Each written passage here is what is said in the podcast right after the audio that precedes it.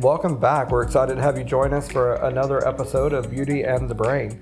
I uh, hope you all have had a great week. We certainly have. And uh, we have a really exciting topic today to talk about, and it's social media, right? Something that we all use, that uh, we all are exposed to in our lives. And we're going to talk about how it influences the world of aesthetics. I find social media fascinating. I think it's amazing that people go to social media to find medical providers. Uh, it continues to astound me every time I ask someone, How did they find us? How did they get to us? And their answer is my Instagram because I just can't imagine, I guess it's my generation going to social media. I can Google, but social media to actually find a medical provider. Yeah, this was something that we didn't have to deal with when we started. So we actually, you know, started in this industry about 15 years ago, and there were some social media platforms uh, out there at the time, but they really weren't nearly the influence or as popular as they are now. I think when we first started, we just had a website, and that was the only thing we had for patients to find us. We grew our entire business almost exclusively on word of mouth.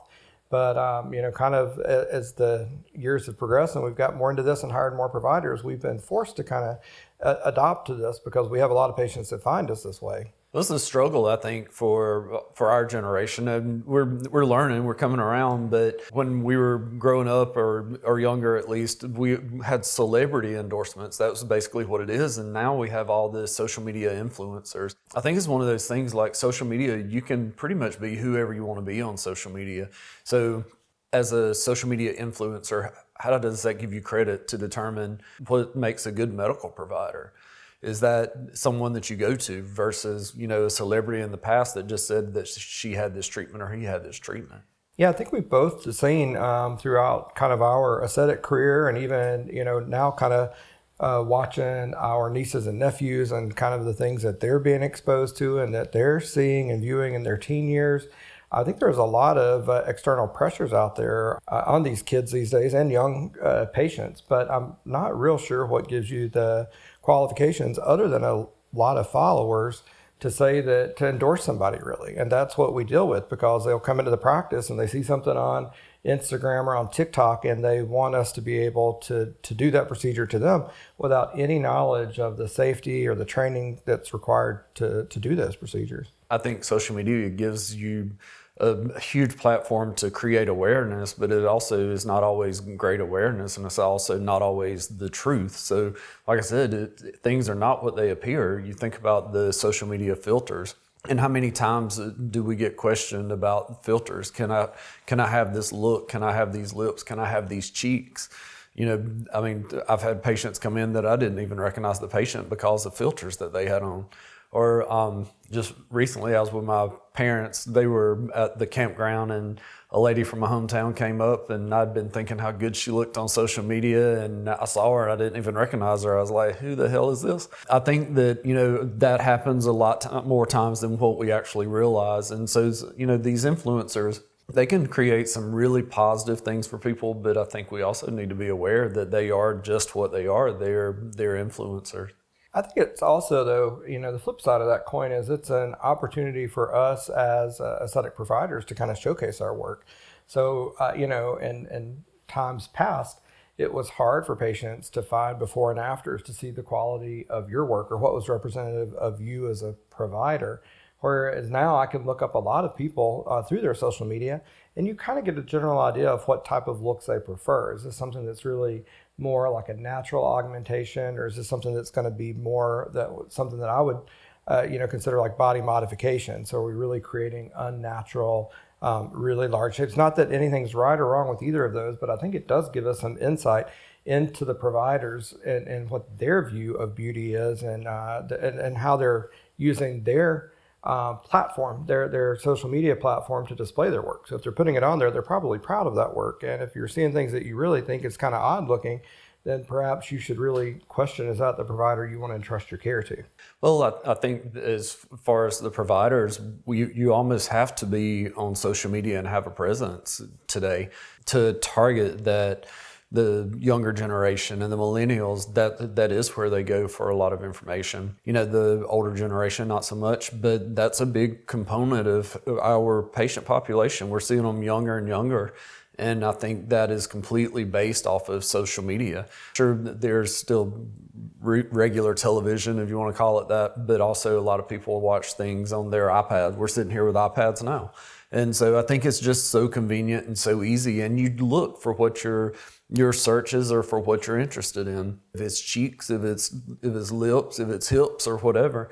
And so, you know, those social media platforms truly are what you what you're desiring at that moment. And so um, it's a little bit sad to me in ways that they can influence the psychics so much because we all have a tendency, even me, to compare ourselves to what we see on social media. So, how do you feel that that's going to impact us long term for this gener- this younger generation? You know, I actually think it's um, uh, something in aesthetic medicine that we're all becoming more aware of, and hopefully, um, as you choose your providers, they've received the appropriate training and education uh, to do these procedures safely. But one of the things we're talking about a lot more is body dysmorphic disorder. How do we identify that? How do we screen for that? How do we, you know, assess if patients in our practice are, are really there just to get something to help them feel better about themselves? Or they truly have a, a disorder where uh, what we see uh, as we you know interact with them it's not really matching what they see in the mirror and the more procedures we do they never are quite happy with it we see it you know, not infrequently in our practice. And, and one of the things I think that really is kind of our responsibility as aesthetic providers is to, to help identify that and uh, opt not to treat those patients. And yeah, that may mean in the short term you lose some business because there will be an injector down the street or somebody who will treat that patient. Uh, but I think, you know, really the responsible thing to do is understand when uh, patients have unrealistic expectations and, and regardless of where they've found that, whether it's social media, website, TV. But if they're influenced in some manner that's an unnatural or a, uh, something that could be harmful to them, it's our responsibility as a medical provider to say, you know, this procedure is not for you. I'm not going to do this procedure. And so learning how to say no is really something that uh, is hard in the beginning, especially if you're trying to build a practice, build a business. But the longer you're in business, the easier that gets because you, you certainly start to see these trends and these patterns and realize that no matter what we inject, the patient may not be happy with their result. Well, I think when you mentioned unrealistic expectations, that's where, as a provider, it's very important for us to set that expectation right up front and give the patient what can realistically be done and what can safely be done. Because the, the idea is to conform to society's norms and to a 20 year old that's on their iPad and looking at Instagram, that is the norm. It's a lot different than, you know, watching cheers back in the day when people had bad hair, bad style. And now everybody you see on social media, you don't see people with pot bellies and, you know, looking ragged. They're all beautiful and gorgeous. And that's what this, they strive for. You know, we have some very famous families with reality shows that I think have probably been one of the biggest influence over beauty in the past over the past five years.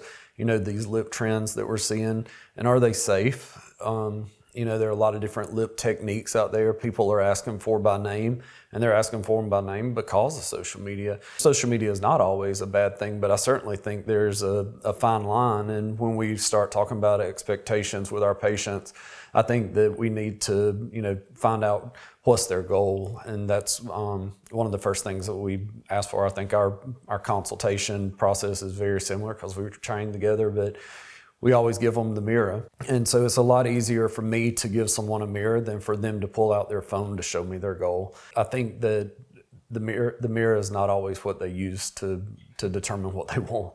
Yeah. I, I mean, I think that that's true. And I actually, I, I mean, I think social media has a lot of, uh, you know, I think it has a positive place, and it's it's aggravating and hard for uh, you know us to adapt to because we didn't kind of grow up with that. But um, it does certainly have it, its place, and um, you know, I think being aware. So, how do you deal with the patient when they come in and they bring up that Instagram and they show you the the picture of the cheeks or lips that really is not going to fit their face? How do you deal with that patient? What is it that you you know kind of uh, talk to them about during your initial consult and, and how you're going to help them accomplish those goals? My goal is always to to figure out how I can give that patient the best result for what they're trying to achieve. And I also tell them that it's likely not going to be a single step process. That, you know, this patient that they're looking at um, you know the the ratios that are uh, frequently out there on social media or this lip style that's out there on social media that that's not achieved by one single visit that this person on social media whether they're filtered or not they have you know a skincare regimen it's a collagen stimulating treatment is it you know a mid face dermal filler that a lot of people never even consider they just pick the part that bothers them the worst so you know i was like that for years about the scar on my eye and that's all I saw. I didn't notice the acne scarring that was as bad, or I didn't notice, you know, um, that I needed a little chin filler, or I focused on the slight curvature of my nose, and other people didn't notice that at all. But it, you know, encouraged me to get a nose job. I can't tell you how many things I've done to my eye for my scarring. And that was me being hypercritical of myself where society didn't see that. But, you know, looking at images of people that were perfect, that was what I strive for. So back to your question about what I do, I try to set realistic expectations that are going to be healthy for them. But I find that interesting. And so, um, all the things that you mentioned about your eye, your scar, your nose, and how those things impacted you. Um, you know, how old were you when you had your first uh, surgical rhinoplasty nose job? 20, maybe? Yeah, so, 19. so late teens, early 20s. And we didn't grow up in a time of social media. So you still had those influencers in some manner that was setting these, uh, these expectations for you that you needed to meet because all the things that you're naming are not really things that you saw on social media that influenced you to get this. Uh, so I do believe that, that we've dealt with these external pressures for a while. We're just dealing with it in a you know more readily achievable fashion now that, that it's instant that you can get things on your phone right away. And um, i think one of the, the things that um, maybe a lot of people don't realize there's some pretty interesting documentaries out there now on social media is how these algorithms are designed to reinforce our beliefs.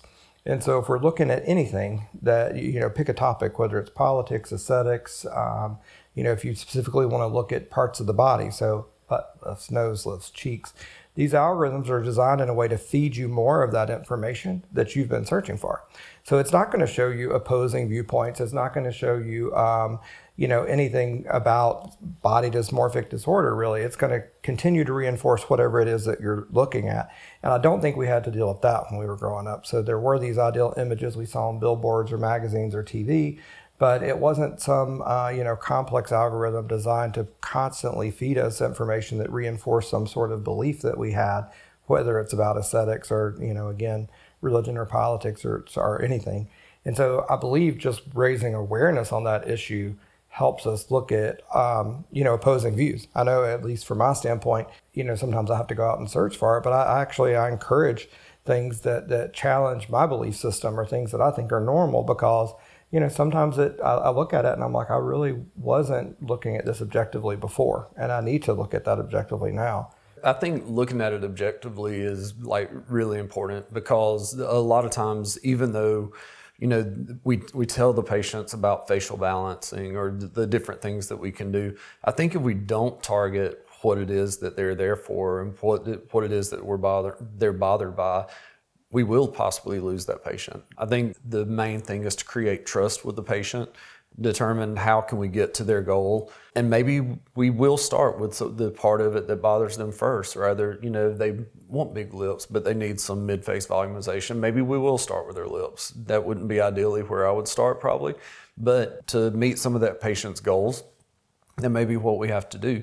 And most of those patients, they're back on social media. They're tagging you with their lips. They don't tag you a lot of times with mid-face volumization, but they will tag you with the lips. And so, for us as providers, it's a it's a marketing strategy as well. I mean, we we branded ourselves, and your social media is a lot different than mine. I mean, mine's got a lot of craziness on it, but um, you know, it's a it's a big part of who we are, and there are constantly new platforms that are coming out. Some that I don't even know about. That um, I just we just watched something on Netflix the other night, and um, I was pretty amazed a lady didn't get a job, and it was it was realistic. She didn't get a job because she didn't know all of the social media platforms. She was a new mom, just getting back into the workforce, and the employer was was interviewing her and asked about her social media presence, and she said she had fifteen hundred Facebook followers, and they're like, "What about your other social media presence?" And she's like, I have 1,500 Facebook followers.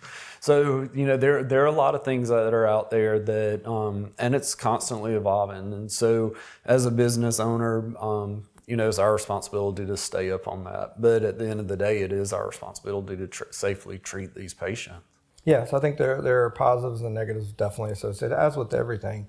And um, I appreciate the opportunity to have that platform to share things. And as you say, I'm a lot more, I guess, reserved on mine. Um, you know, there's there's been uh, definitely funny stories with us in the past where Jerry has wanted to share things, and I've said absolutely not. There's no way that I'm going to put that out there.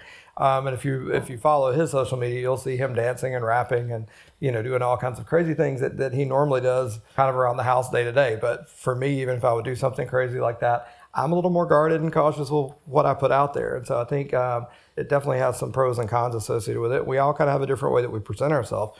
But I, I, think as a consumer of that information, the important part to take from that is uh, the the person that you're following, the influencer that you're following, the injector, they're controlling that narrative. They're controlling that message. So uh, what you're seeing that I'm putting out there, clearly I'm in control of, and I'm making sure that um, I'm much more calculated with what's posted on mine. So you know that may not be. Um, always reflective of what that person's real life looks like. And i think sometimes that's that's hard for us there's just a lot of potential for misinformation you know because when you're in complete control of your social media platform then you don't take bad angles of yourself most of the time you know people we know exactly what angle is our best angle and it's not just your physical angle it's the physical the angle of your life as well and so you know, I think that that that misconception that everything is as perfect as it seems on social media can be a little bit misleading and a little bit disappointing for people that aren't quite in that situation. You know, whether they can't afford the $400 hair extensions or they can't afford the you know the trips every weekend or they can't afford the clothes i think that it's just a lot of potential to cause some negative impact on the way people feel about themselves and as you're the best at seeing both sides of the story, I tend to see one.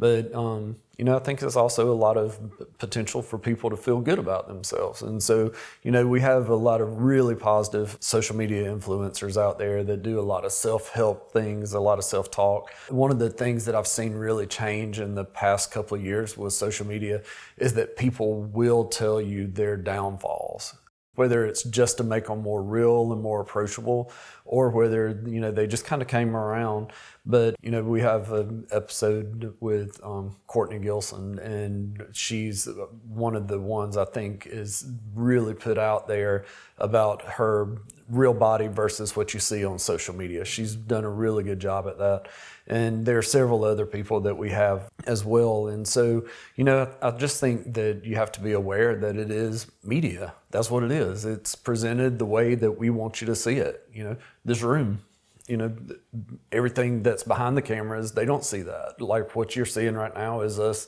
in a staged environment talking. But it's one of those things you just have to be aware that it is absolutely what we present or what the person on there presents. So I think it's uh, you know kind of a funny story before we close out the episode on social media and looking just at the differences and how we manage ours and um, you know how um, cautious I am, I guess would be the word, and how um, free you are with yours. And Jerry shows a lot more of the the behind the scenes and you know kind of things in his day to day life.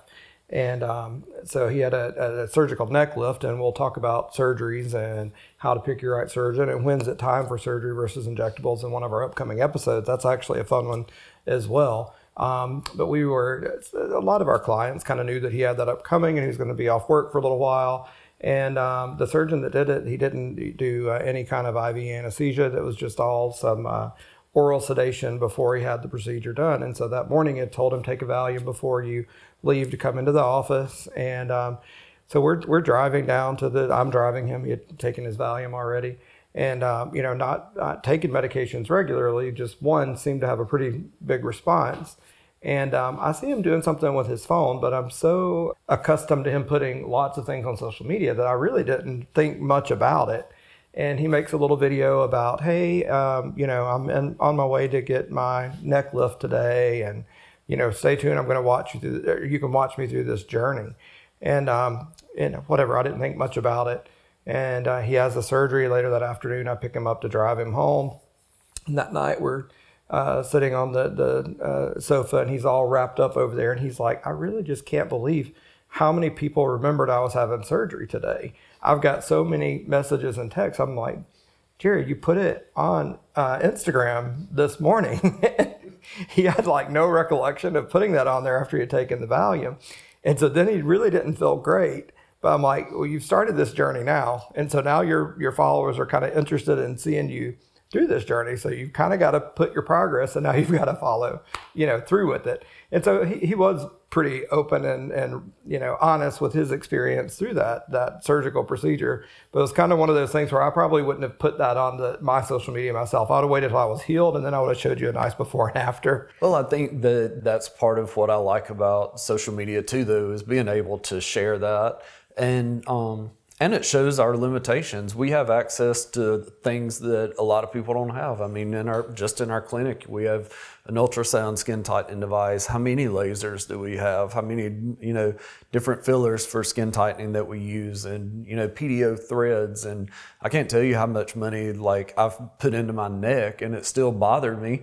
And being able to share with our our patients or viewers or people that follow me on social media that you know we're we are limited in a med spa space, and it comes a time when you have to have surgery, and so you know that kind of goes back to social media setting realistic expectations. And so i think as um, maybe it's the nurse in me just wanting to help people i don't know but or the craziness in me or that good personality you said I had. But um, I say the craziness. That's what I vote craziness. For. So I don't know what it what it was that made me want to share all of that, but I can't tell you how many patients have came and said, "I'm so glad that you showed that. We I've been trying to do X, Y, and Z to my neck, and it really hasn't worked." So that is one of those instances where social media. You know, I've also had people say, "You absolutely did not need that. I can't believe you did it at such a young age, at the mild age of 30." Not really. It's one of those things that I think it was just a really good opportunity for me to share something that was personal that didn't have to be shared and probably a lot of people wouldn't have shared. Well, thanks again for joining us today for this uh, episode of Beauty and the Brain. We certainly have a lot of topics that are uh, coming up that you'll want to stay tuned for um, as we keep you up to date on the newest trends in the aesthetic industry. All right, guys, look forward to seeing you on the next episode of Beauty and the Brain. Be sure to tune in.